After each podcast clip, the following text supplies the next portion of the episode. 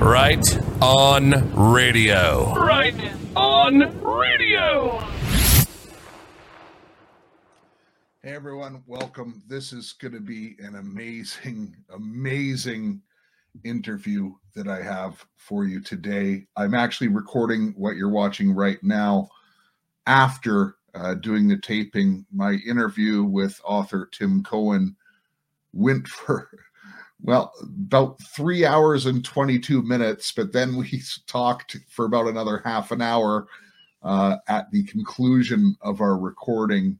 And just because of the late time of the day um, i'm trying to do some editing. Uh, it won't be fancy so there's going to be a cutoff uh, because we do change subjects a couple times in this and we've gone down a couple different paths. I'm going to tell you uh, so I'm going to break it into three sections. Uh, this one is going to be part one, and then there will be a part two, and then a very short part three. When I say very short, about 15 minutes or so. Uh, but it's really quite important. I would have put part three with part one. It should be uh, just I don't uh, don't have time, and I I really honor my the show time at seven o'clock and rendering video and stuff like that just takes a lot of time. For those of you who are listening to this on Podbean, I implore you to go to Rumble to watch this video uh, on our Rumble channel because you want to see the evidence. Uh, it's it's impossible to describe every bit of this stuff, and I really want you to follow along. Uh, it's important. And one of the things, uh, actually, so a couple of things that came out in this lengthy interview uh, was first of all, he's coming back, but he mentions a few things that he's never mentioned in interviews before. And I think you're going to be blown away. It, it, it gets a bit wild. And after the interview, we talked about some few things, and man, some doors opened up.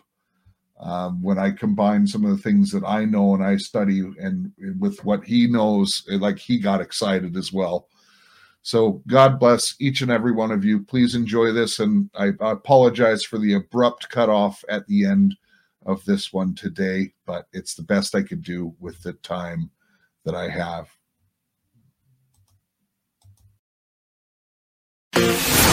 You are here for a reason. Breaking down the brotherhood, one prayer at a time. Right on, right on, right on. Right on radio. For continuous coverage, the latest information, separate fact from opinion, get the truth. Get the news. You're listening to Right On Radio. You are here for a reason. Yes, indeed, you are here for a reason. And today we will name the Antichrist. He is walking amongst us. He is the one, uh, according to my guest, and I believe his research, there is only been one individual that fits the biblical criteria. So we're going to show you a lot of evidence. No, you're not going to have to wait till the end of the show to find out who it is. It's going to be right away. Uh, but first, I just haven't done this in a long time. Your freedoms are being taken away, people. Your supply chains are being cut off. And not many of you, not nearly enough of you, have gone into our program, which is mylibertystand.com. Secure supply chain, same prices, not poisonous for you. And it is just the right decision. It's not going to cost you anything more, but it also helps support people like myself and other people in this community. Please go to mylibertystand.com. And I just want to say this about uh, this author that I've brought on. Uh, many in the community have seen his interviews because we've shared them on our Telegram pages. But I am truly impressed with the stuff that he puts out. And even before he comes on, I want to give out his website. You'll want to go to this right away. The resources are there. I've already ordered the second edition of his book, The Antichrist in a Cup of Tea. I was hoping to be able to hold it up uh, on the screen here in front of you, but I ordered the second edition and I'm waiting for it. Uh, he has tons of resources there. That is prophecyhouse.com, all one word, prophecyhouse.com. And after this interview, if you wish to see uh, some more of his stuff, he has very organized playlists on uh, his own YouTube channel, and it is author Tim Cohen. So that's on YouTube at author Tim Cohen. And without further ado, please welcome Tim Cohen to Right on Radio. Tim, I'm so glad you're here. Oh, thank you, Jeff. It's great to be here. Listen, would you like me to show the cover of the Antichrist Company, the second edition here? Uh, absolutely. You have free reign to share. Okay, let me do that for a moment here. Um, where do I find the share button? It should be right down at the very bottom where it says present. Present. There we go. Okay. And we'll share screen. Uh, let's see if it allows me to choose. There, there we go. Yeah, and you're going to have to share quite a few things, particularly the coat of arms. Are you seeing it? There we go. Okay. So that's the front cover of the book. It's a little bit larger and it has this subtitle versus the first edition. So this is the new one. And and so yeah, right there, the Tim, you've just named who the I have. I give it away. Why don't you put it out there uh, for everyone to hear it officially, and then we'll provide the evidence. Yep, King Charles III, foretold as Charles Prince of Wales. Based on this imagery and the name calculation, which we'll address, forgive me if I go the wrong direction, but I do that often here. This is the uh, name calculation page from the first edition of the book, uh, right here from the 1998 edition. So we'll go into that here in a while, just so people can see it. And then uh, the second edition of the book, and somewhere in here I've got the first edition. There we go. That's the cover of the first edition. This is RGB, so I'll come back and describe this a little more. You'll notice that the color of the unicorn is different on this.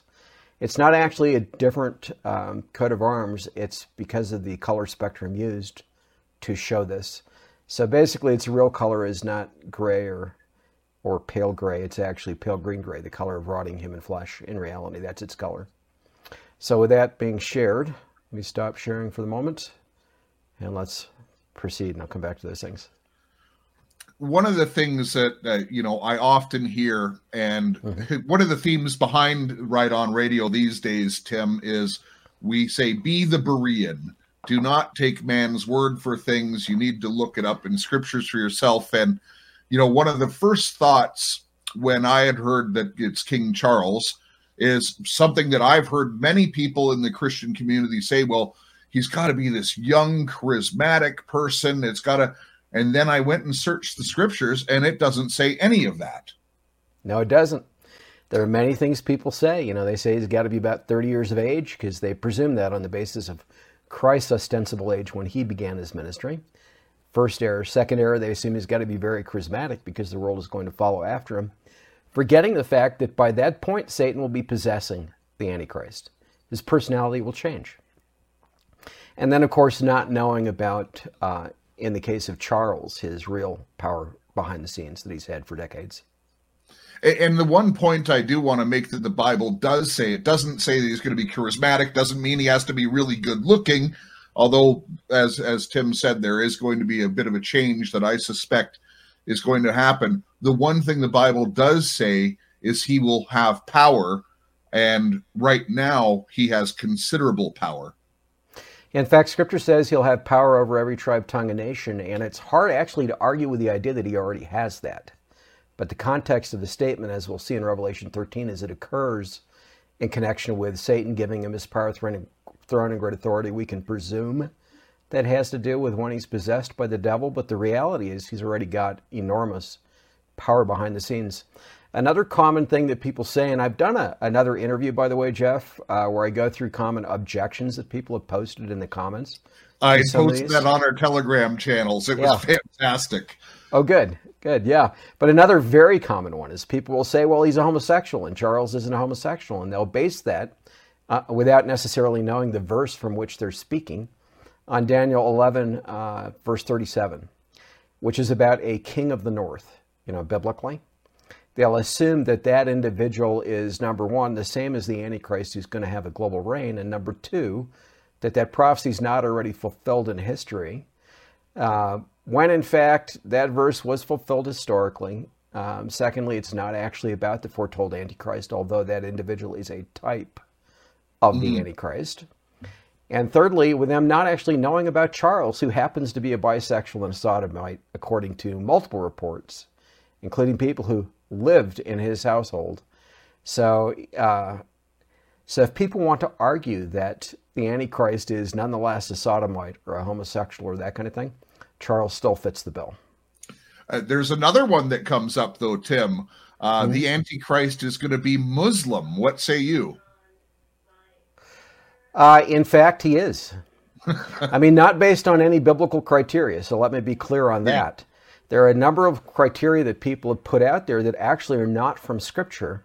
And, and this is very interesting. You know, we saw Christ fulfill a variety of things at his first coming that are not actually based on Scripture. They're based on the expectations that people at the time had, uh, some of which were biblically based and others not so much. You know, like the idea, for example, that only the Messiah could, you know, heal somebody who was mute and blind, you know, or cast a demon out of somebody like that. You know, there were traditions in rabbinic Judaism that didn't come from Scripture, but nonetheless, Yeshua, Jesus, fulfilled those. In the case of Charles as the Antichrist, there are a number of claims, like the idea that he'll be a Muslim. Here's a good one for you, uh, and I haven't mentioned this in other uh, interviews to date. Uh, Joel Richardson, who popularized the idea of uh, Erdogan, Turkey's uh, leader, being the Antichrist potentially, in error, you know, he popularized that, but he popularized the notion of this Muslim Antichrist, not just coming out of the Middle East, but out of Turkey, most likely, specifically. Mm-hmm. He doesn't have understanding of the topic in reality in most in most every way. But it turns out that Charles' conversion to Islam occurred in Turkey, supposedly, according to all the claims. You know, under one of the most prominent Sunni Muslims in the world in Turkey. So that's one of those idioms that has been fulfilled that was not biblical, but they do it to satisfy those looking for those signs. Well, or God allowed it to satisfy those signs, yes. So, so the point is, even Joel Richardson, if he knew that, and he hasn't read the first edition of my book, or he would know it because it's even in the first edition. Uh, it's in a footnote in the 1998 edition that that occurred in Turkey. Uh, even he would have to say, okay, could Charles be the Antichrist on that fact alone? Now, you say your, your first book, uh, The Antichrist in a Cup of Tea, came out in 1998, but I saw an interview with you saying that you've actually made public statements that it's King Charles going back as far as 1987, if I have that correct. Yes, while I was still a cadet at the Air Force Academy, that's when God showed me who it was. So I had the English name calculation as well as the full uh, official coat of arms, the one that we saw on the cover of the book. I had both those things in addition to a cropped off version of the most prominent, quote unquote, unofficial version of his heraldic achievement, which we'll talk about a bit and is shown in the book. I had all of that before I left the academy. The Lord provided other things afterwards. So, for example, when I was stationed briefly at Sheppard uh, Air Force Base in Texas, after I left the academy, there was a gentleman who was homeschooling his daughters, who, on the basis of a strange conversation we had, invited me to dinner uh, with my roommate at the time, and we went. And he presented to me the official lineage of Queen Elizabeth II at the dinner, knowing nothing about what I was working on. I hadn't mentioned Charles to him at all. And he literally just pulled this thing out and said, Look at this, with zero context you know, from in terms of anything I would have said.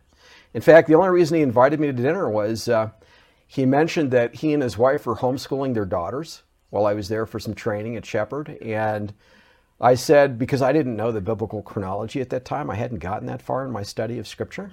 You know, God had shown me who the Antichrist was, but but that part of Scripture I was ignorant about. And So my response to him, because I knew who the Antichrist was at that point, I hadn't told him that, but I said to him, well, you know, in a little more than seven years, you won't have to worry about that anymore, meaning the idea of homeschooling his daughters.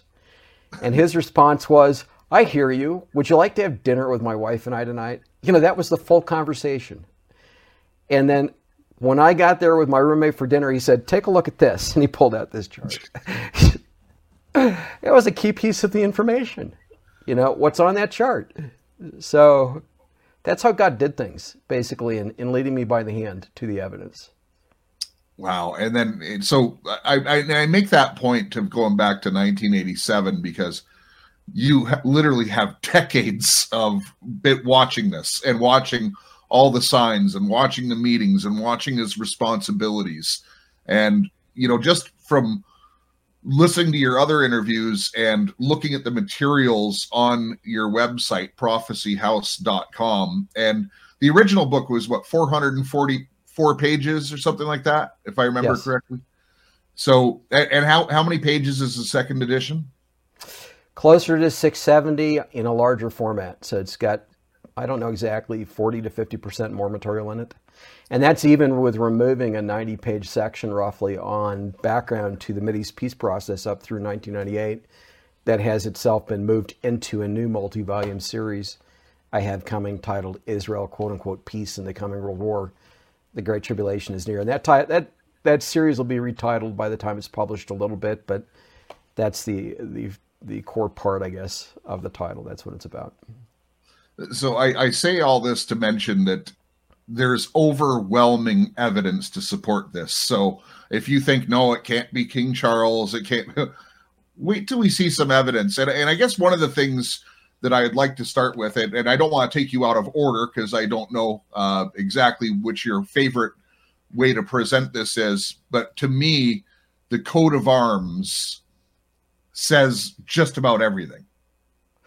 Okay, well, we can start with that, but uh, let's go through the scripture that talks about this first and what some of the biblical criteria are to identify the Antichrist. In other words, how we avoid going astray as so many have, you know, in making these false identifications historically and all these, you know, suggestions today like Erdogan and, and literally two dozen other people I could name off the top of my head.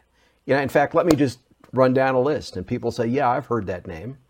You know, just you've probably heard half a dozen of these. Everybody who's listening, you've probably heard half a dozen of some of the names I'm going to mention. So there's Erdogan, uh, Emmanuel Macron, Francis Emmanuel Macron, uh, obviously Barack Obama, Oh gosh, uh, multiple UN uh, heads, multiple you know heads of the UN historically have been named as possible candidates. Some of whom are still alive. Uh, you have, uh, gosh, uh, people well, like William. Definitely. Well, yeah, I don't want to get to William yet. I'll I'll talk about him when I deal with the coat of arms. But yes, Prince William, of course, and then you have Klaus Schwab now, head of the WEF, being mentioned. You have uh, Yuval Harari, uh, you know, an Israeli professor who's an atheist and a homosexual sodomite, being mentioned. You have, uh, gosh, it's so many people I lose count. Bill Gates, you know, is a big one, who's frequently mentioned. Uh, you can go right down the list. And, oh, Xi Jinping, China. Vladimir Putin, now that uh, Russia's invaded Ukraine constantly comes up, right? People are just angry, you know, with some of these world leaders. And so, of course, they're the Antichrist, you know, as far as they're concerned. But they are. Well, many of them are Antichrist, yes, but yeah, they're not, not the, the one who's going to be over a global government for three and a half years and be possessed by the devil, you know, throughout the Great Tribulation. That's what distinguishes the person I'm talking about, you know, the Antichrist in a cup of tea, from all of these other Antichrists. You know, there have been I don't know what the count would be, but maybe thousands, you know, of antichrists that people could point to if they counted every one of them. Know, on the historical record, people who made claims that could be viewed as the kinds of claims an antichrist might make. Um, there are several today. You know, uh, Kim Jong Un of of uh, North Korea, you know, is a tyrannical ruler who's practically worshipped as a god among North Koreans. The way they treat him, even if he doesn't make that claim for himself, right? So there are so many people we could look at, even just today. And all of the names that I've mentioned, uh, including Justin Trudeau and some others, are actually put out there in various places by people, you know, as potentially the Antichrist, because people don't know better. They've heard, you know, a few tidbits here and there, and, and like I said, they, they don't like somebody, or they see somebody as obviously evil, and so of course, that person is the Antichrist as far as they're concerned, or a candidate to be the Antichrist. And that's as far as the thinking goes. And there's nothing biblical about any of that, other than the notion that somebody might be claiming to be a quote unquote God or a tyrannical ruler or an obviously evil person influencing the world, doing bad things, or a mass murderer, or, you know, whatever it might be, right? Or somebody like Joe Biden and Barack Obama before him who were promoting sexual Satanism to the world and still are, Yeah. you know, behind the scenes. You know, this rebellion against God in terms of the nature he gave us. So, all that being said, let's look at what Scripture really does say and uh, some actual evidence. Let me um, come back here to sharing my screen again. And I know this creates a weird effect uh, briefly for people. Are you seeing my screen? Yep, just now. Okay. Let me pull up um, some scripture. Let's do that. In fact, let's do.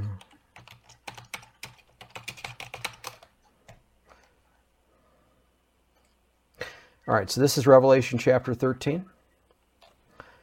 Between this chapter and Daniel 7, which is the two on which we'll probably most focus here um, in this interview, we get a lot of criteria to identify the Antichrist. Uh, without going into too much of it, uh, literally every symbol that is on this heraldic achievement, this coat of arms, and and I'm going to go away from this one to the better version on the uh, because you can see it better on the uh, new cover. But I do want again to emphasize that this is pale green gray, so I'm going to show where that where that is significant biblically in a moment as well in Revelation six. But in essence, this identifies Charles not just as the Antichrist, but as the fourth horseman of the apocalypse of Revelation 6. So he is the fourth horseman, the one who will be named Death. And we'll come back to that. And maybe I'm going the wrong direction there. Let's see. Okay, there we go. So every single symbol that is on this heraldic achievement, and that's what it's formally called, or coat of arms, is described in Scripture. There aren't any exceptions, in fact. And I go through that uh, in the book, you know, where I give the specific references, the, the uh, specific citations, and we'll cover a little bit of that today. But uh, we're going to primarily focus on this beast, this beast, and the red dragon, and then this chain in the conversation here today. And then we'll deal with the name calculation also. So let's dig into Revelation 13. So in Revelation 13, we have two beasts. One arises from the sea, the second arises from the earth. And then when we get down to verse 18 here, where it tells us to do the name calculation and it talks about the beast, in context, it's actually referring not to the second beast, but to this first one that arises out of the sea. And when we look at the imagery that's provided here, apart from the fact that it rises out of the sea, and when we say out of the sea, Jeff, we're talking about you know, geographically relative to the location of Israel on the globe. So, for example, the United Kingdom is overseas relative to Israel, right? And is like a huge island in the sea, you know, from which Charles arises as the Antichrist. You, you know, scripture can be can represent so many different things, and and I don't want to get you off topic, but one of the things that you know in studying this, and I wouldn't have thought of this until a couple of years ago, is we've learned how the world has been put under maritime law, and there's common law, which is common law of the land, and i've always wondered if they were if this was somewhat of a metaphor for uh, coming out of the maritime law and then bringing it to common law uh, on the earth, and that's how somehow peace comes about. I, I don't know if that's true, but it's fun to think about these things. Well, an example of something that does relate to what you're saying is there are a fair number of people out there today who say that the United States is a corporation of the crown, mm-hmm. that it belongs to the British monarchy through various families who incorporated the United States under the crown. and that therefore all, all of our laws in this country are actually subject to the crown, that we never really won the War of Independence, that we were taken over behind the scenes by stealth through another means, Yeah. through lawfare. And the claims are quite interesting, but they specifically have to do with the area of law of the sea and things like that. So that's something people can go and look into further. To me, it's a bit of a moot point because Charles is already running the show from a variety of other perspectives that we can very objectively trace, and I do objectively trace in the book. But if people want to strengthen that case further, go research the claims about the United States being ostensibly, supposedly a corporation of the British monarchy of the crown.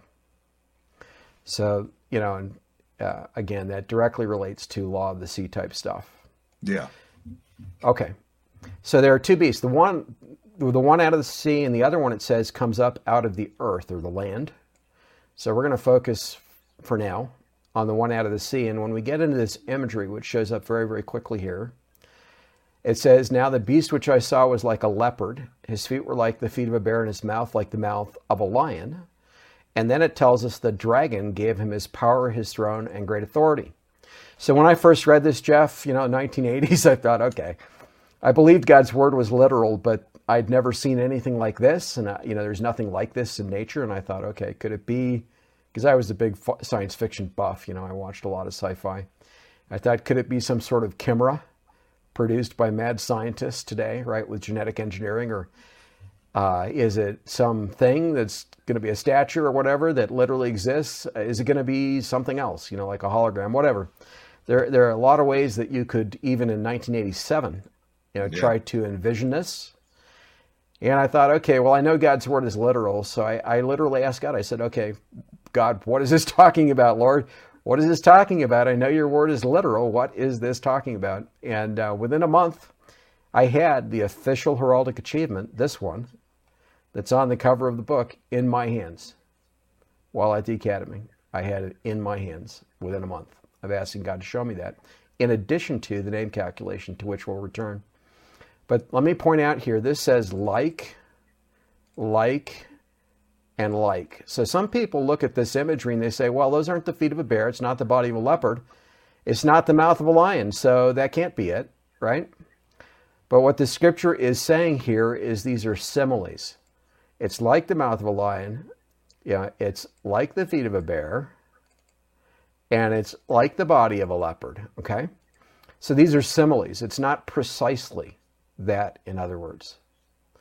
And then it tells us, so we're, we're reminded of those things when we see this imagery, in other words. So you can see that this beast, the body has proportions like a leopard's body, not a lion's body.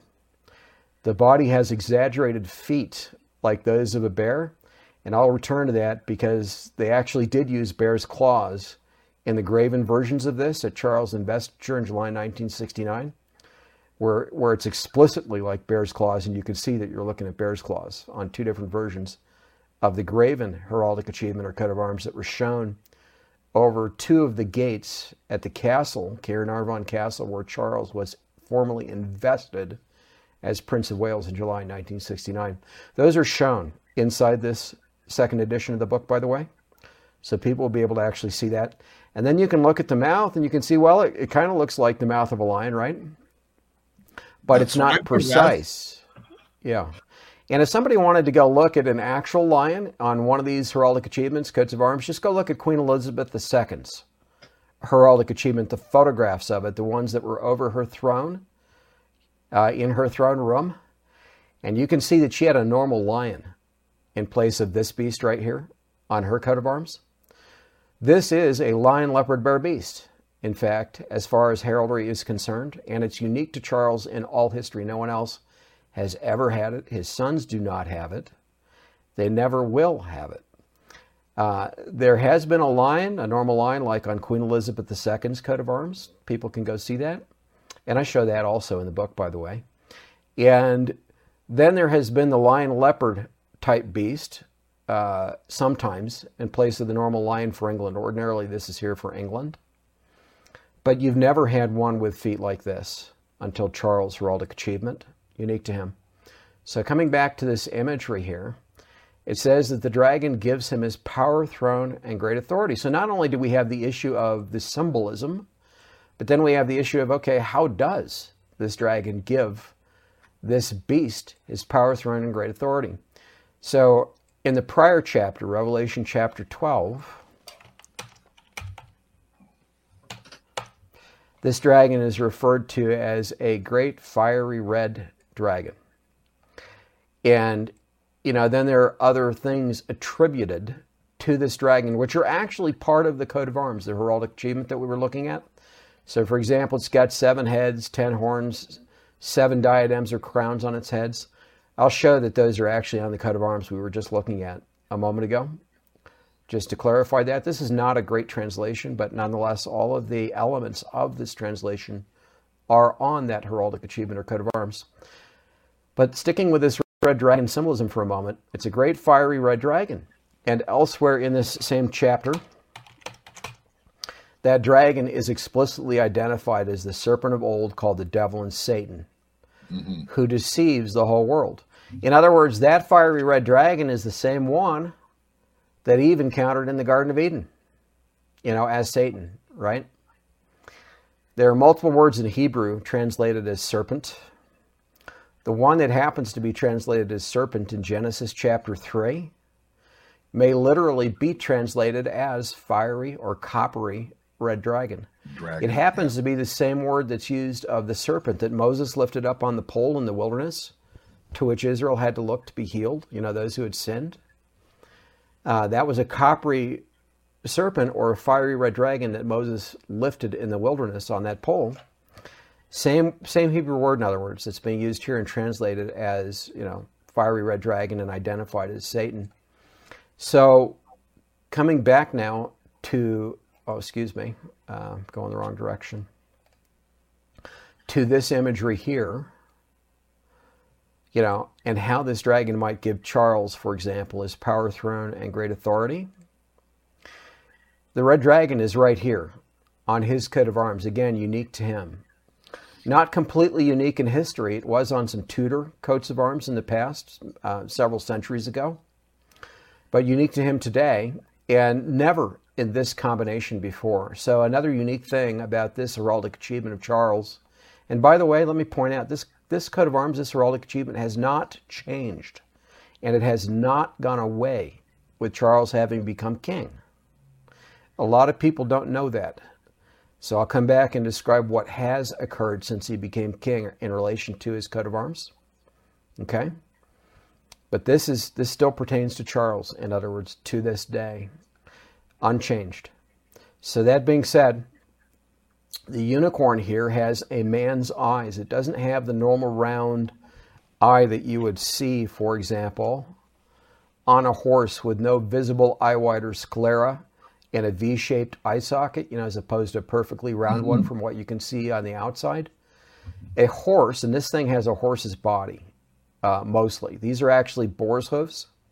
I originally thought these were goat's hooves, but as it turns out, they're actually boar's hooves and then a horse's body, and then a unicorn horn, and then, of course, some other things different in terms of the mane and the tail. Uh, the eye, though, is a man's eyes, you know, human eyes. Not completely unique in history, but uh, unique today to Charles. Sometimes you'll see artistic renderings of Williams and Harry's heraldic achievement showing eyes also that look like a man's eyes, but that's not officially correct for Charles, this is officially correct. That's what it is. And, and Tim, the, the unicorn's also sticking out his tongue. Is there any significance to that? Yeah, like I said, every single piece of this is described in Scripture, including the sticking out of the tongue. there are actually verses in Scripture that address this, believe it or not. And I cite those in the book. Okay. But yes, for example, like the wicked wagging their tongue at the righteous, for example. Does that sound familiar at all? Yeah, it does, and yeah. you know, I, and I, I don't know why I thought of it, but you know, uh, you and I are of the same vintage, I would say, Tim. And uh, I, I remember the rock band Kiss, and you know, the sticking right. the tongue out, and he was a demon, you know. yeah, the acronym KISS stands for Kings and Satan's Service. I don't know if you know that, but yeah, yeah, yep. So obviously non-Christian, but. Uh, All right, And so not very good either. no, no, not at all. Um, so coming back to this, the red dragon here, this happens to be the same one identified in Scripture. Currently, this red dragon was adopted in 1953 as the national symbol of the nation of Wales. So it's on it's on Wales' flag. Prior to that, and still, it's also on the badge of Wales.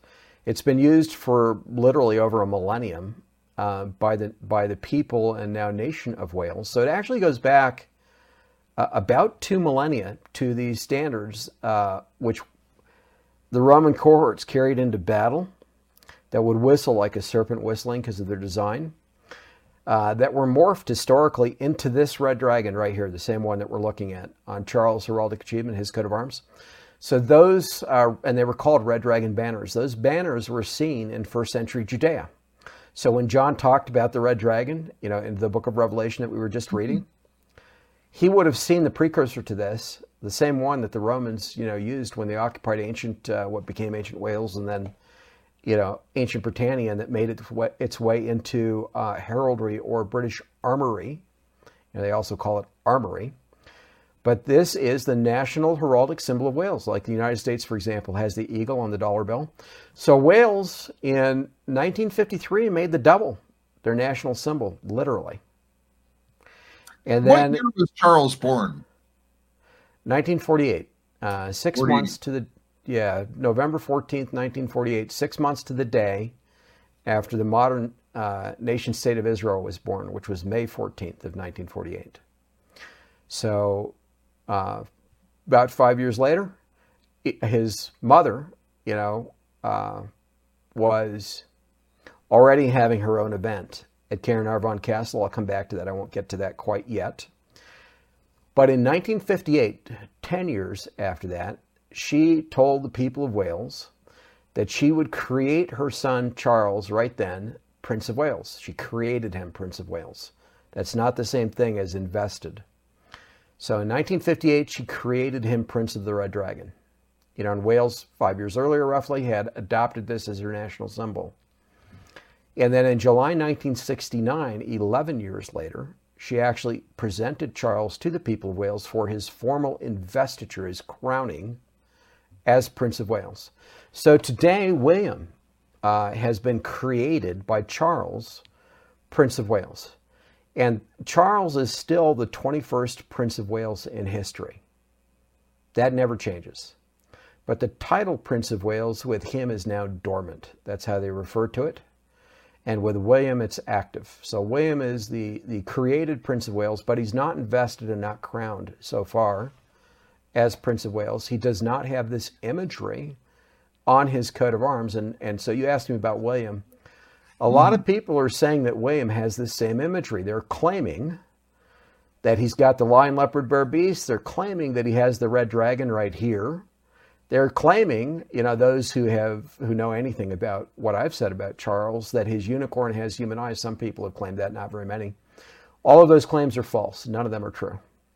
William has a lion or normal lion leopard, you know, in terms of heraldry, on his coat of arms in what's called the dexter position, this position here.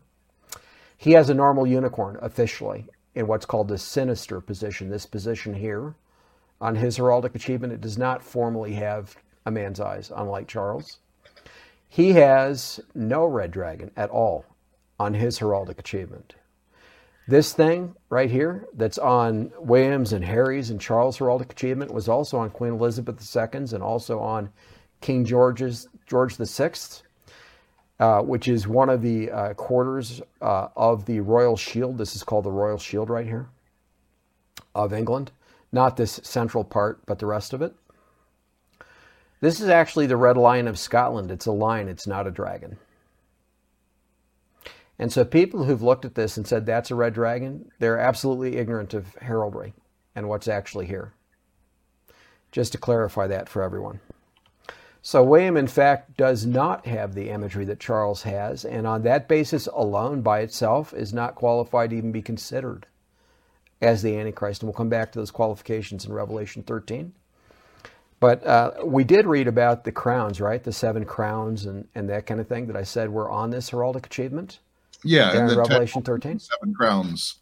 Yeah, you can count them. There are seven crowns on this. So one, two, three, four, five, six, seven. Right here, there's the seventh one right there. It said it had seven heads, right? In the center of this, there are seven unobscured heads. One, four more right here for five, six, and then this one heraldically is viewed as unobscured, seven. Three of the ten are obscured.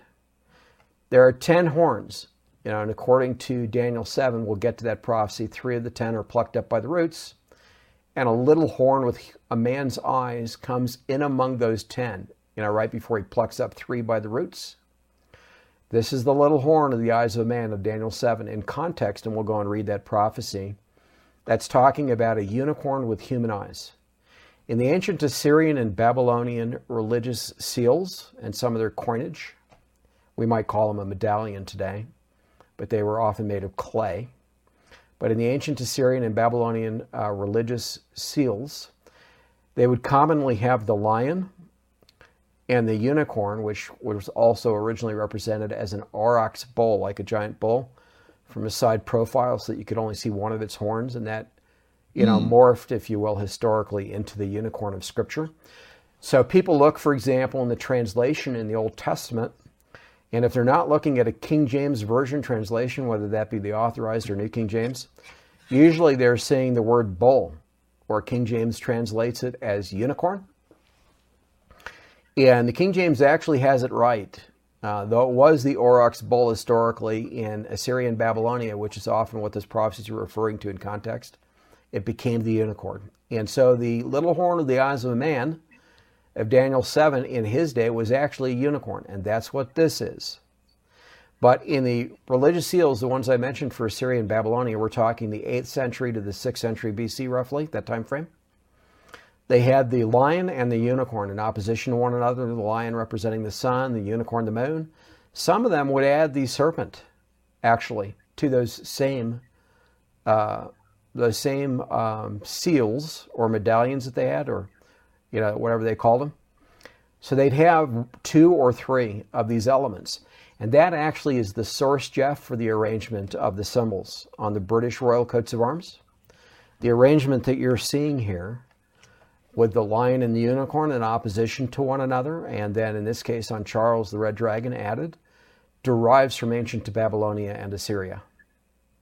Mm. That's its origin.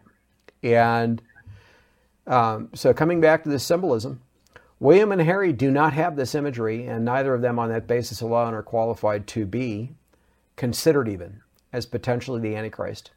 Now, and, and when you say this, that, I just want to be clear uh, they're not qualified because they don't meet the biblical requirements. God's word must be fulfilled. So it, I'm assuming that's the basis you're putting that on. It is. And neither one of them has the 10 horns either. And people are looking at this, I'm sure, and saying, Where are the 10 horns, right? and I'm saying, Well, it's actually staring you in the face. And I address them in the book. So let's go through this for a moment. You get three that are plucked up by the roots in the uh, book of Daniel, chapter 7.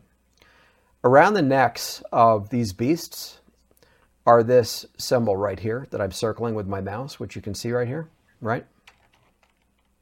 Yeah, so it's kind of like this uh, weird necklace with these uh, like all shaped cylinder shapes hanging down, horns.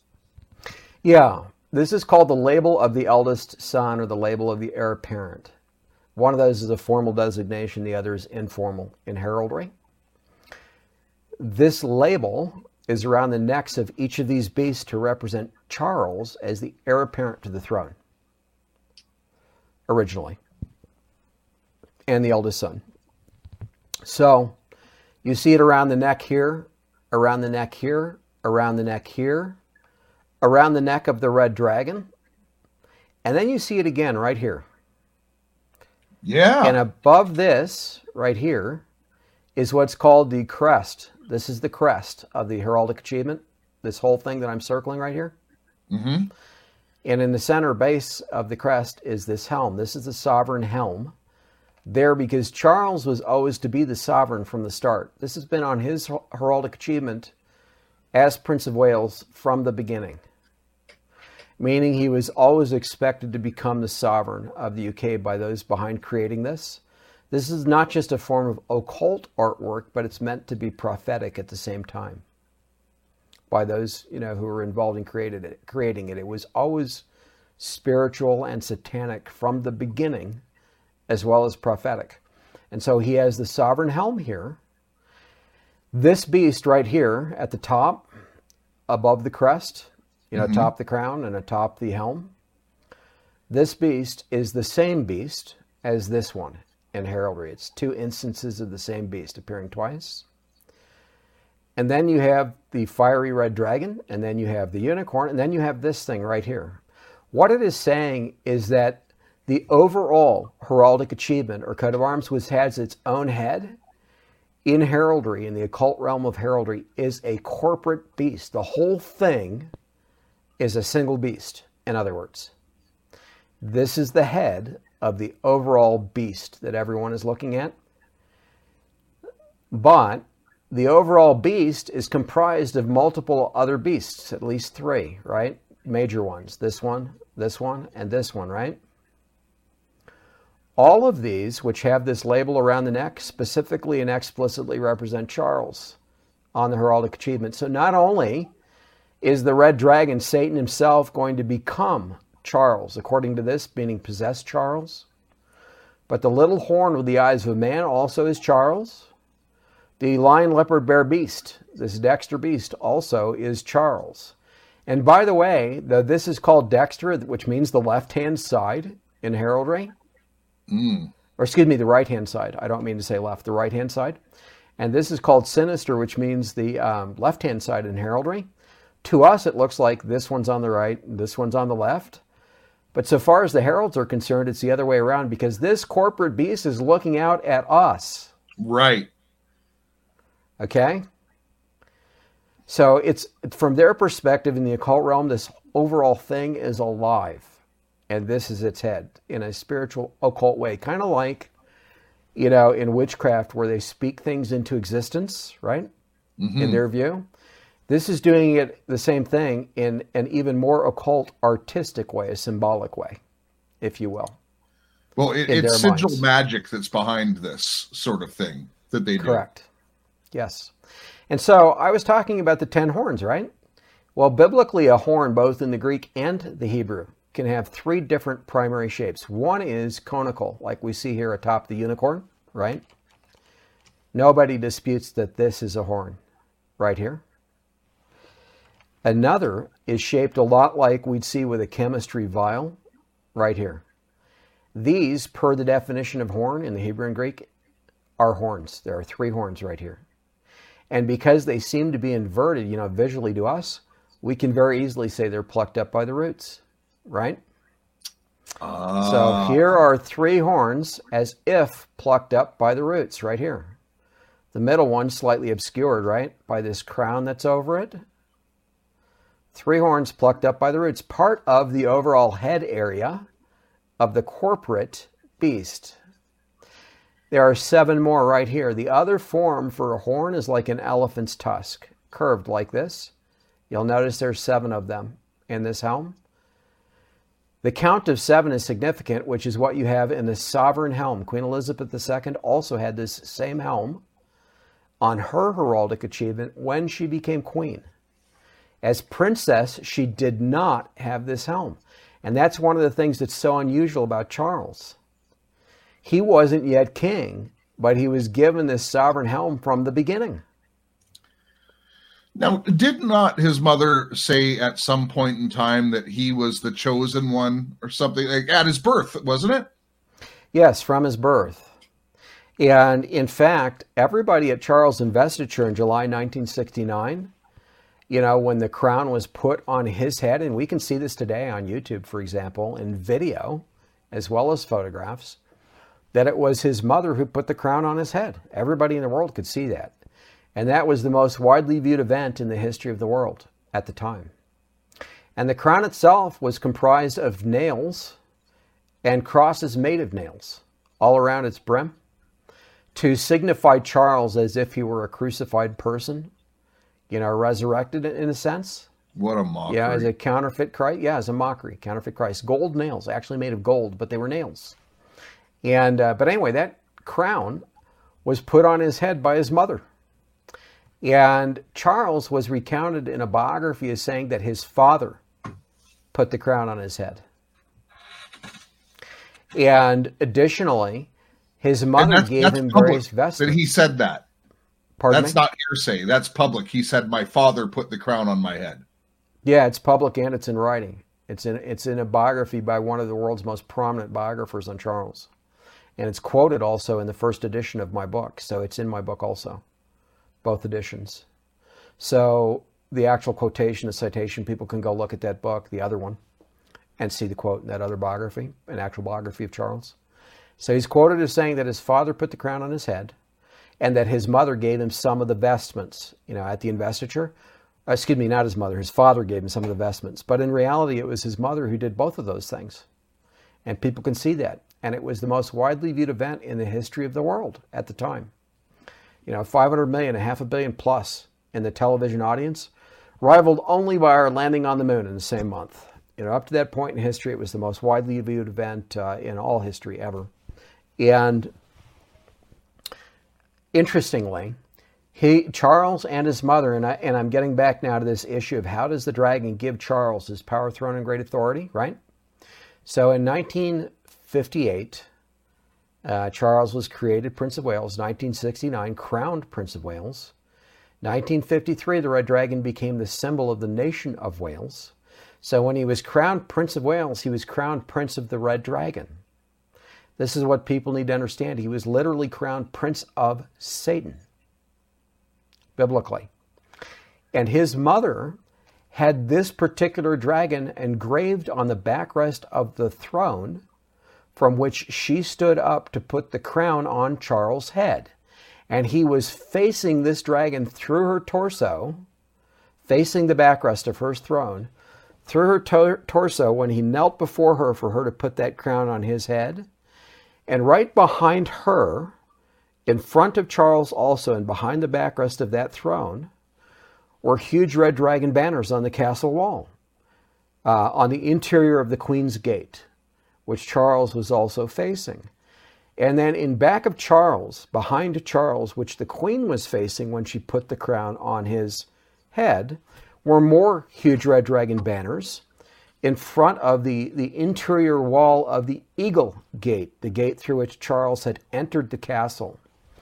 And on the outside of both of those gates, the Queen's Gate and the Eagle's Gate, as well as the outside of the King's Gate, these are all at Caernarvon Castle, and some other locations on the interior and exterior of Caernarvon Castle's walls and entrances, gates, were more huge red dragon banners. There were several of these, several of these on the interior and exterior castle walls, and this is an open air castle, so it has no roof over the over the main castle. It's open air. And so the queen was facing the red dragon, and she stood up from the backrest with the red dragon, and Charles was facing the red dragon as well when the crown was put on his head to crown him Prince of Wales, Prince of the Red Dragon. And then he said it was his father who did it. Who was his father? Well, Prince Philip had nothing to do with any of it. He just sat there and observed the proceedings. You know, on one of the thrones You that had no father he's backrest. talking about. He's talking about that red dragon. Yeah. So, so right. The point is, the devil is the one he's referring to as his father. Mm-hmm. That's what he was doing, and it's not the first time he's done that, Jeff. He did it again at the World Economic Forum, not calling him his father, but he referred to the devil. You know, a lot of people noticed that speech at the World Economic Forum right after the Great Reset, which, by the way, Charles personally announced Yes, he to did. the world from the, the World Economic Forum. So a lot of people talk about the Great Reset and they think of Klaus Schwab, right? You know, because Klaus Schwab is the head of the World Economic Forum and he founded the World Economic Forum in 1970 or 1971, you know, depending on the source you read. I still haven't found the correct source on it, but it's one of those dates. So he founded the WEF. But all this time, Klaus Schwab has reported to Prince Charles and now to King Charles. And Klaus Schwab is one of the knights of Charles. A lot of people don't know that. He's And- one of Charles' and he's knights. Also a Rothschild. Pardon me? So Schwab is also a Rothschild. Yes, in fact, that's correct. He is the Rothschild, and the And Rothschilds they- are also They've always been in servitude to the crown. yes, and in fact, the Roth well, yeah, partially in servitude, but the Rothschilds are also married into the line of the British monarchy. A lot of people don't know that at multiple points. So, Diana, for example, her mother, a lot of people believe that her father was not the person the public has been told, but that she also was a Rothschild, Princess Diana, William's and Harry's mother. I'm talking recent history. There are even earlier examples of the Rothschilds marrying, marrying into the line of the British monarchy. Uh, Kate, uh, William's wife, her mother is a Rothschild. Interesting, huh? So, so Keep it in the family, I'm telling you. yeah. So the point is, though, uh, this red dragon literally gave Charles his power, throne, and great authority. All of his power and authority derived from him being Prince of Wales, even as King of England today. Because his power base, which sits beneath him, which goes beyond the crown, was built up as Prince of Wales, Prince of Satan, since 1969. Since July of 1969, Charles has been the number one globalist on the planet behind the scenes. He has been running the world, even without a global government yet, the whole time. So I'll come back to that and describe some actual examples of that besides the World Economic Forum, which is just one. Yeah, the climate of agenda, that? of course, as well. But the Great Reset, and we talked when he announced it, he was the very first speaker to announce it.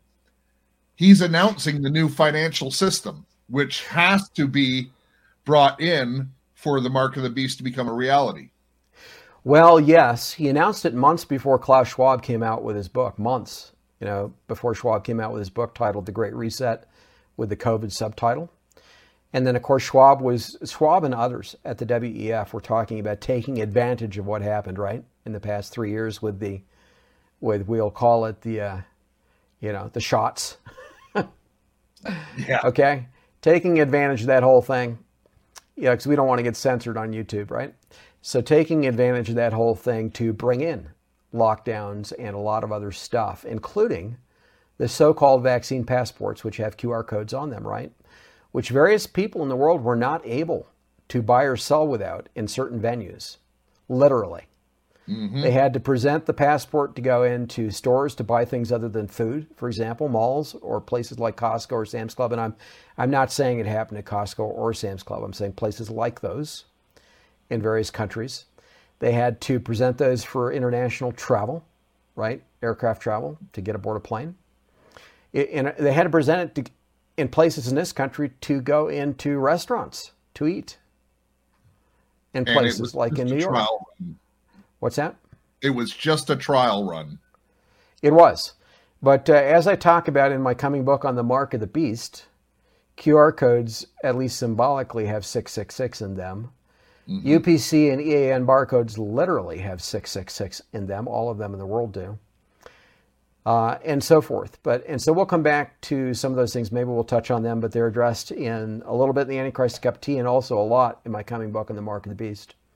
That being said, the system was beginning to be implemented through the World Economic Forum, the things that it was recommending to the world, and also through the World Health Organization, these so called vaccine passports.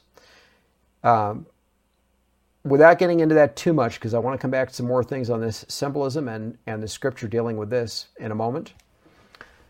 Uh, the central bank digital currencies that are being you know foisted on the world now, and Right where now. they're telling yeah they're telling basically every bank in the world they're saying needs to have operational CBDCs, central bank digital currencies, by 2025. They need to have it ready for use, in other words, around the world at that point. The Fed in the United States, the Federal Reserve, which is not federal actually, is implementing FedNow currently, you know, the CBDC for this country. There's another CBDC that's actually called Unicorn that's meant to be interop- interoperational among all of these CBDCs internationally. So, kind of like a go between CBDC to work with all these other CBDCs that are national CBDCs. CBDCs are also referred to as programmable currencies.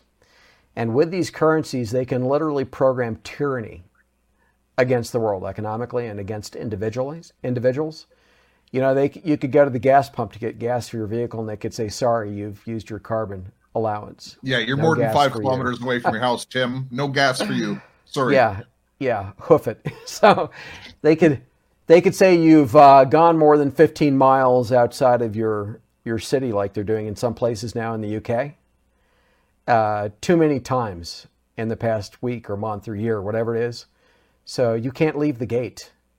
You're not allowed to exit this area. You've been polluting too much with your tailpipe.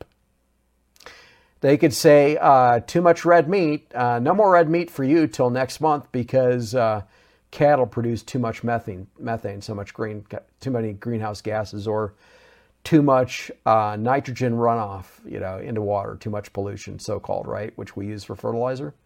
They can just make this garbage up as they go, literally, And and implement going to. tyranny. Tyranny. And they're going to. Correct. And it gets even worse than what I've begun to describe. It gets much, much worse, in fact, than what I've begun to describe. They can implement depopulation with this, literally, once it's in, once it's in place. So I, I cover that in another book I have coming that deals with that agenda with uh, transhumanism and also global enslavement, you know, of mankind's survivors from the first part of that agenda where they want to pare down the global population to about 3% roughly of what it is today quickly. So they want to do this in a period of years, literally, not decades or centuries. And they're rushing this right now, Tim. And I, I'm not an alarmist. You know, I, I, there's no fear because I, I believe in God and whatever God allows is, is good with me. But um, let's face it, the the uh, hokey pokey, as I you like to call it, uh, that is having a dramatic effect on population already. But beyond that, we're on the brink of nuclear war. We are, and so that was another point I was going to make. You know, they've got an agenda to try to do this thing without destroying the global infrastructure. That's their desire. The globalists behind this, you know, who are under the devil under Charles, basically. That's that's the hierarchy. And the agenda has been planned literally for, for several decades, if not centuries. I can trace it, and I do, in that coming book, uh, going back to pre World War II Germany, you know, and the British monarchy. So the British monarchy's actually been at the top of the thing from the beginning. It wasn't just you know Nazi Germany in reality. I, I deal with that in that coming book, and now the whole thing is under Charles. That being said, their desire to do it without you know destroying the global infrastructure is going to fail because a lot of people are waking up to what they're doing with all of this and are not going to go along with it. And so their next option is warfare. You know, and people who think that wars happen accidentally, you know, like world wars happen accidentally, no, in reality they do not. Well, the said family that we just mentioned has always financed both sides of world of both world wars. Well, So- not only that, people can go and look at Albert Pike's writings. Yes. You know, he was a Satanist and an occultist, and he outlined three global wars, and he told how they would come to pass. And right now, we're waiting for the third one, and the first two happened more or less exactly as he said they would. They certainly have. And He was in outlining the plot. covered that a couple weeks ago on this show. Yeah. So in other words, there's I'm not just saying that they pre-planned this stuff. There's evidence that they did it. Well, People can go see. Satan has been reading and memorizing scripture since it was available.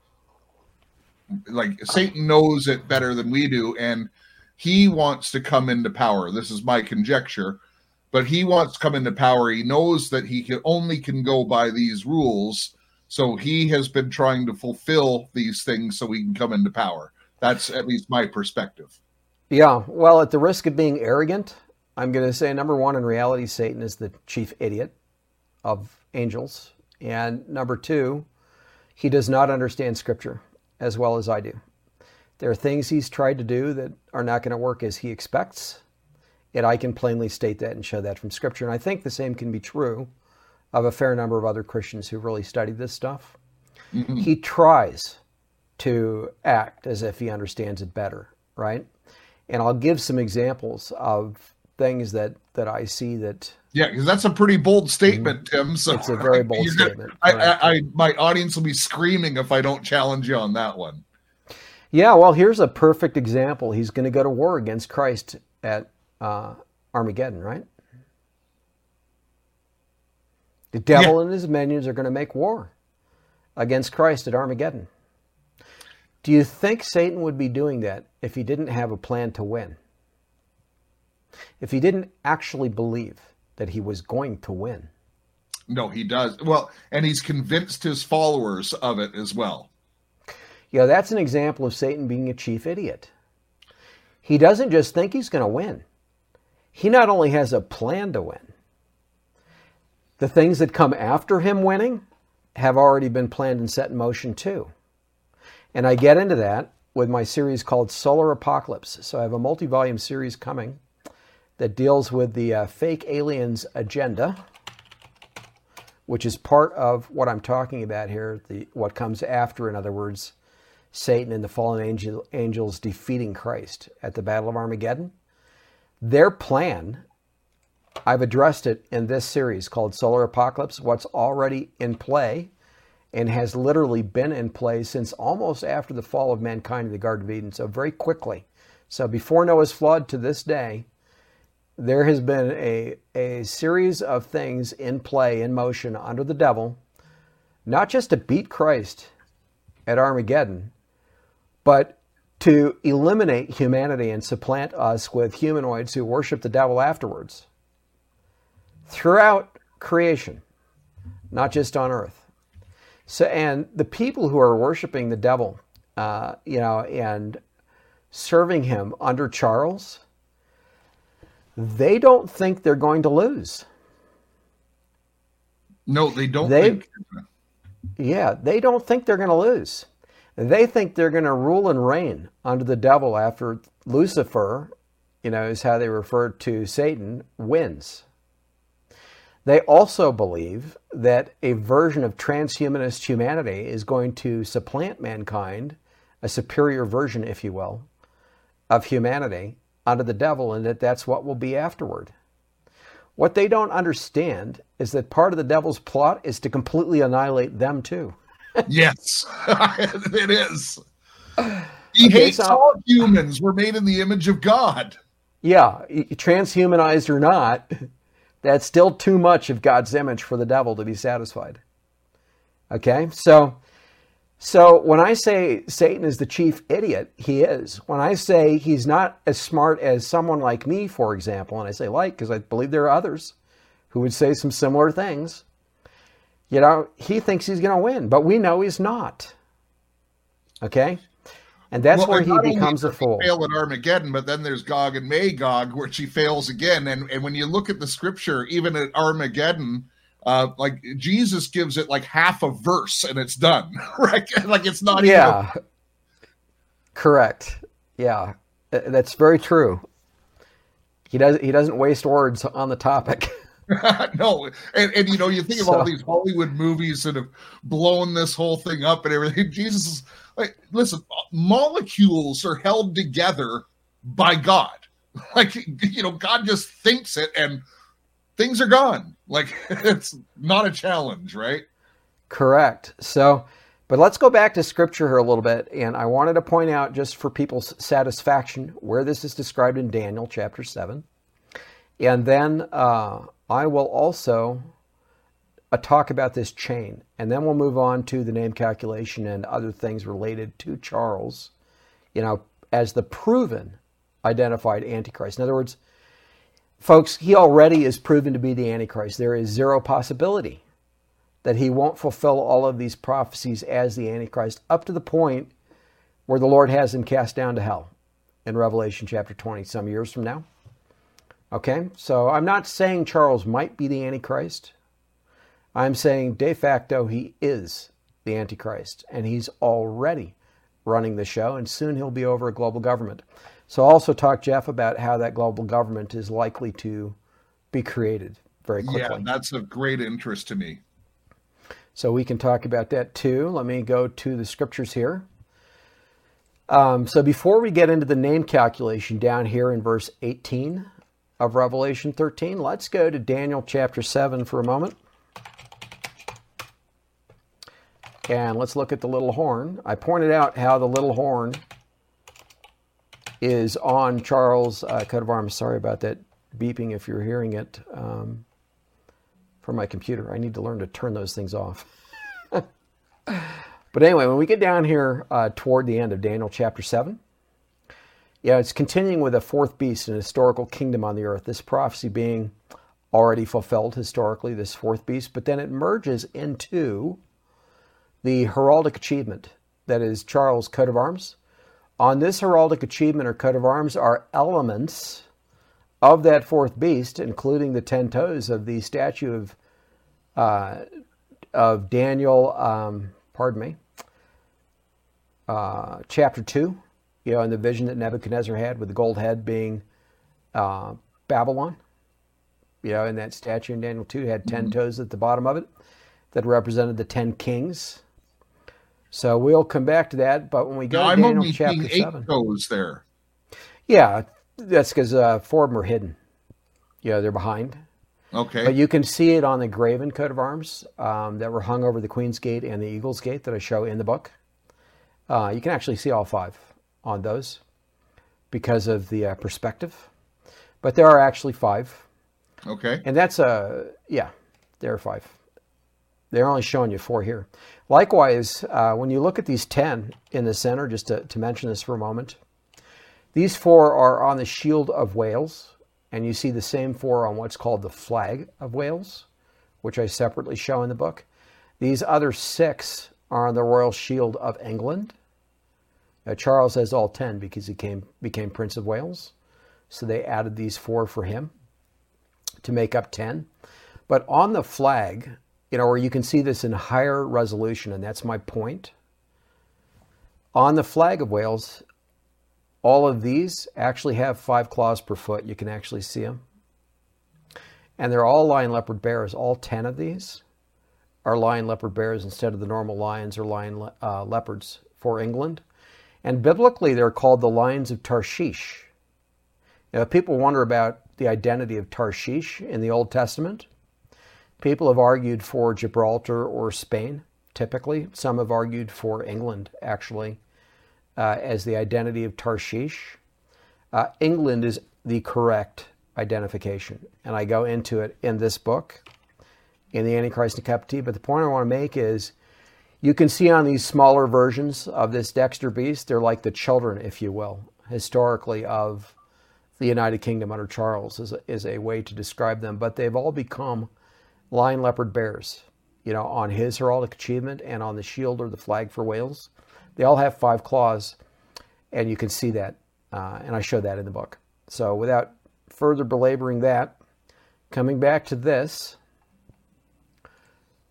uh, it, goes into further aspects of the meaning of the symbolism on Charles' heraldic achievement. For example, these ten horns are ten kings or rulers. This can also be translated as rulers you know, and then it says that three of them will be subdued.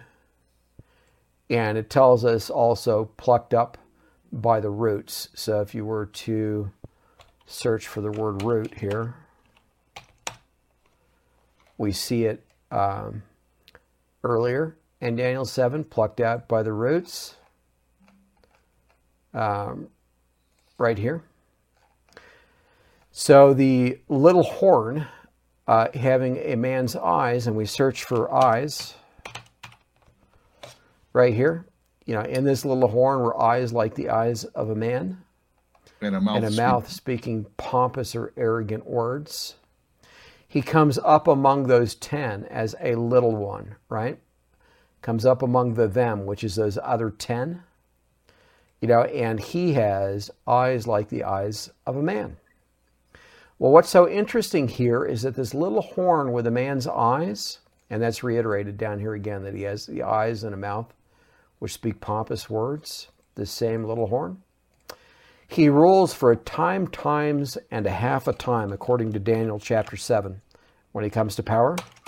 So if I look for the word times, we find that here in Daniel 7:25, where he rules for a time and times and half a time.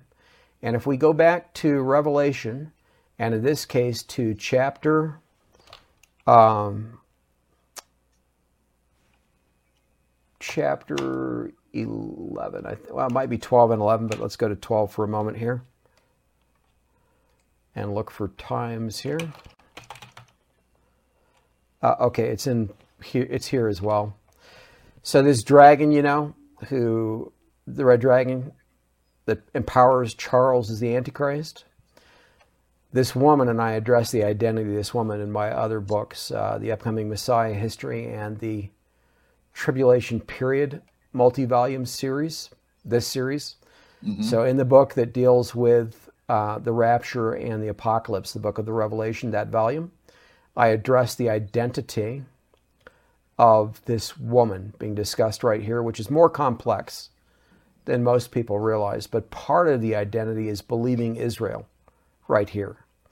And this woman flees into the wilderness where she's provided for and nourished for a time, times and a half a time. That same period in which the Antichrist, the little horn of the man, the eyes of a man, has dominion. Okay.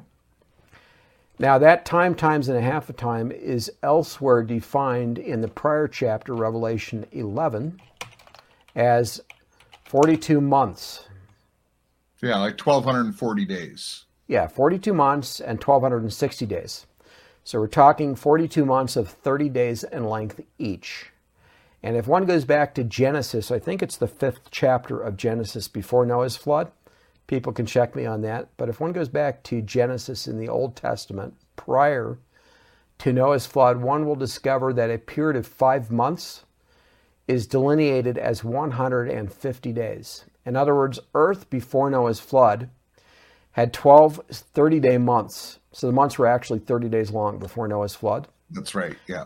And it's that uh, manner of counting, we'll say, and I, I address this in further detail in my books, but it's that manner of counting that's being used here in Revelation 11 to identify that period of 42 months as 1260 days, so a 30 day count per month currently. That's what God's using to specify that period of three and a half years that the little horn of the eyes of a man has his reign. So a time for a year, times for two years, and half a time for the half a year, or three and a half years, same as 42 months. And then when we get to Revelation chapter 13, it's that same three and a half year period that this beast has his power throne and great authority. It's that period in which he rules, you know, when all nations are following after him. So we're told that authority will be given to him over every tribe, tongue, and nation. Now, Charles is already controlling things by and large behind the scenes, and I'll give some examples of that before we finish the interview. You know, even before the global government itself actually exists. And it tells us that all the people who dwell on the earth will worship him, meaning Satan, the red dragon, and this beast that he's possessing, because Charles is going to be possessed as the red dragon, you know, the red dragon possesses him. That's why that label of the eldest son is around his neck. It's signifying that the devil is going to possess Charles. In other words, that Charles himself is actually going to become Satan, so far as the world is concerned. And Satan is going to become Charles by taking over his body, much as when Judas Iscariot was possessed by the devil. And yeah. we'll talk about that when we discuss this chain in a moment. But the point is, the world is going to worship uh, the devil and worship Charles once Satan possesses him. And the world will be following after him at that point, and his personality will change. He'll have the actual personality of the devil, you know, besides his human personality, if you will. Now, Tim, you know, I'm not an expert in this, but man, I've done extensive studying on Revelation, on Daniel 70th week, and and every time I read this, I see something new because that's just what the, the, I can never get to the bottom of scripture. It just is constantly mm-hmm. giving me revelation. But there's a couple things here because it says that uh, Satan comes as an angel of light. And so I'm just wondering when he comes out, like, I think it's a supernatural event that the world is going to see this guy getting power from and you know maybe I've read too much of the occultic stuff, and I have actually uh, in my research. But you know, they all these people talk about these ascended masters and everything else. The occult certainly goes to them, and I'm I'm almost envisioning it. And maybe this is just his version of the plan, not God's, but I'm almost envisioning it as something like you know this ascended master coming down and saying, "I give him authority." you know, uh, how how does that look to you? I will show you rather All right. than tell you in a moment. So, you know, the, the, those who are Satanists typically call him Lucifer. You know, the more hardcore ones will call him Satan. You know, a lot of people want to put this veneer of an angel of light, in other words, on the devil by Well, calling the, him the, Lucifer. the, the satanic system actually has a light side and a dark side, dark magic, light magic, right? And the light people call him Lucifer, and the dark ones call him Satan, essentially. yeah, but in reality, it's all the same thing. It's a, it's a sleight of He hand. lost his title of Satan of Lucifer, as far as I'm concerned. Well, yes and no. You asked me about him being, you know, manifesting as an angel of light. That is him as Lucifer. So we'll come back to that in a moment. Okay. Um, I'll show how that's being portrayed to the world currently. So I'll give an actual example. And I've already shown this in my interviews, but probably you're just not thinking of it at the moment. It'll be obvious when I show it to you here in a moment, in a minute. But uh, first of all, let me also point out here that this second beast, which many Christians think is the false prophet who works in tandem with the Antichrist, and while he's not called the false prophet here in Revelation 13, if we go to Revelation chapter 16, he is called the false prophet. So the mouth of the beast and the mouth of the false prophet, and then before that, the mouth of the dragon. So Satan, mouth of the dragon, mouth of the beast, that's the first beast in this case. Charles is the Antichrist, you know, when he's been possessed by the devil as well as by multiple demons. And we know that from this statement here because a demon is going to come out of his mouth while he's mm-hmm. still possessed by the devil. And then out of the mouth of the false prophet. Now, many people believe that that false prophet is the second beast of Revelation 13, whose purpose is to turn the world to the first beast, to get the world to worship and follow after the first beast. And this false prophet does miracles, you know, in the sight of the first beast, or what seems to be miracles.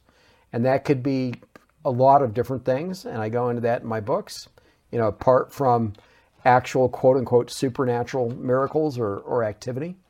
Draw fire from the sky, and Yeah, I mean, today that could be lasers or bombs dropping from the sky, or right?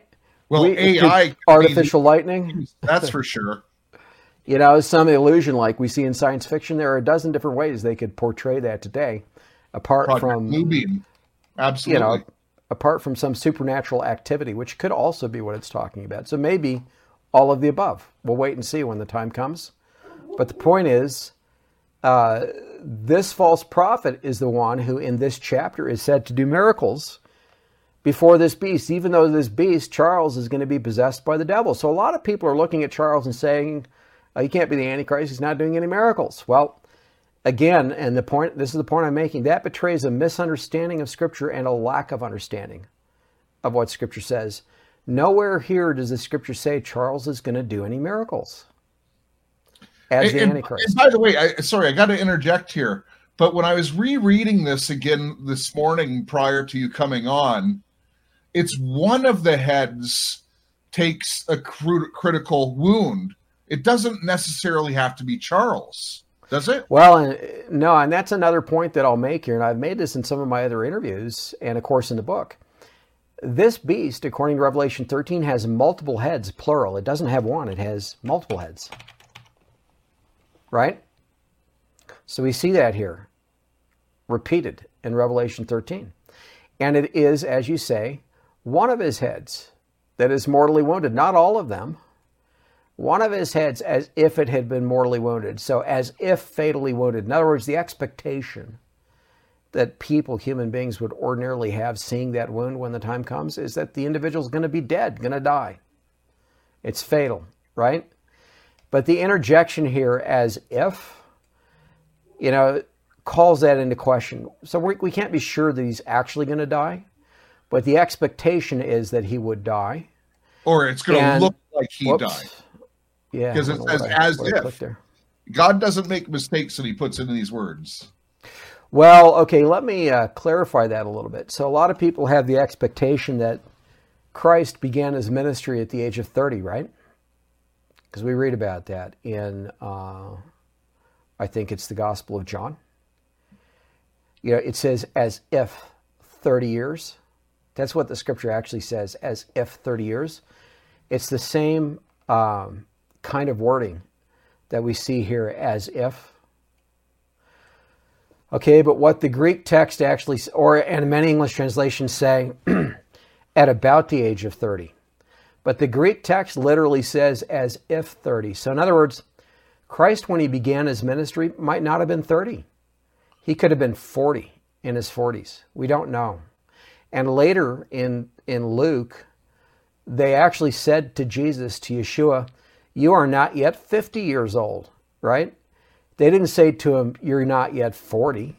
Wouldn't that have made more sense if he was in his 30s? They said to him, You are not yet 50 years old.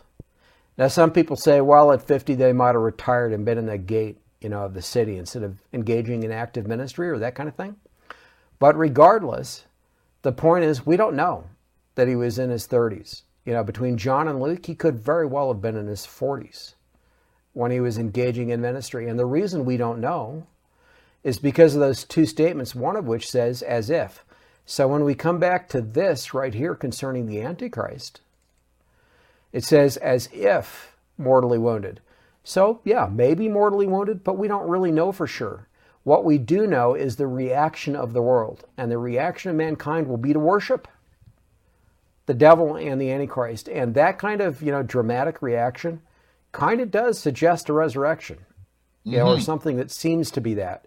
We don't know that it'll be that, but whatever it is, it'll be close enough to that as far as the world is concerned that they'll be awing and oohing or something like that, right? All right, so when we talk about heads on this heraldic achievement, there are multiple heads, right? There's the 10 here. There's the red lion of Scotland, which has a head. Obviously, the dragon has a head. The unicorn has a head. This lion, leopard, bear beast has a head, and it's repeated here, the same beast. So there are, and of course, the overall heraldic achievement, the coat of arms itself, has a head, right? So there are multiple heads here. Uh, the major ones all explicitly represent Charles. The red dragon explicitly represents him because of this label around the neck. Same thing with the unicorn. Same thing with the lion, leopard, bear, beast. And then again, same thing with the overall heraldic achievement or coat of arms. So I think that rather than saying that it's the Antichrist himself who doesn't necessarily receive that fatal wound, you know, with that strange language of heads, I think what uh, John and the scripture here are really pointing out is that this beast has more than one head. And we can see that literally, obviously, here on the heraldic achievement. And the placement of the label seems to suggest that that head is still going to be Charles himself. So, with that being said, let's go on to the chain for a moment. And by the way,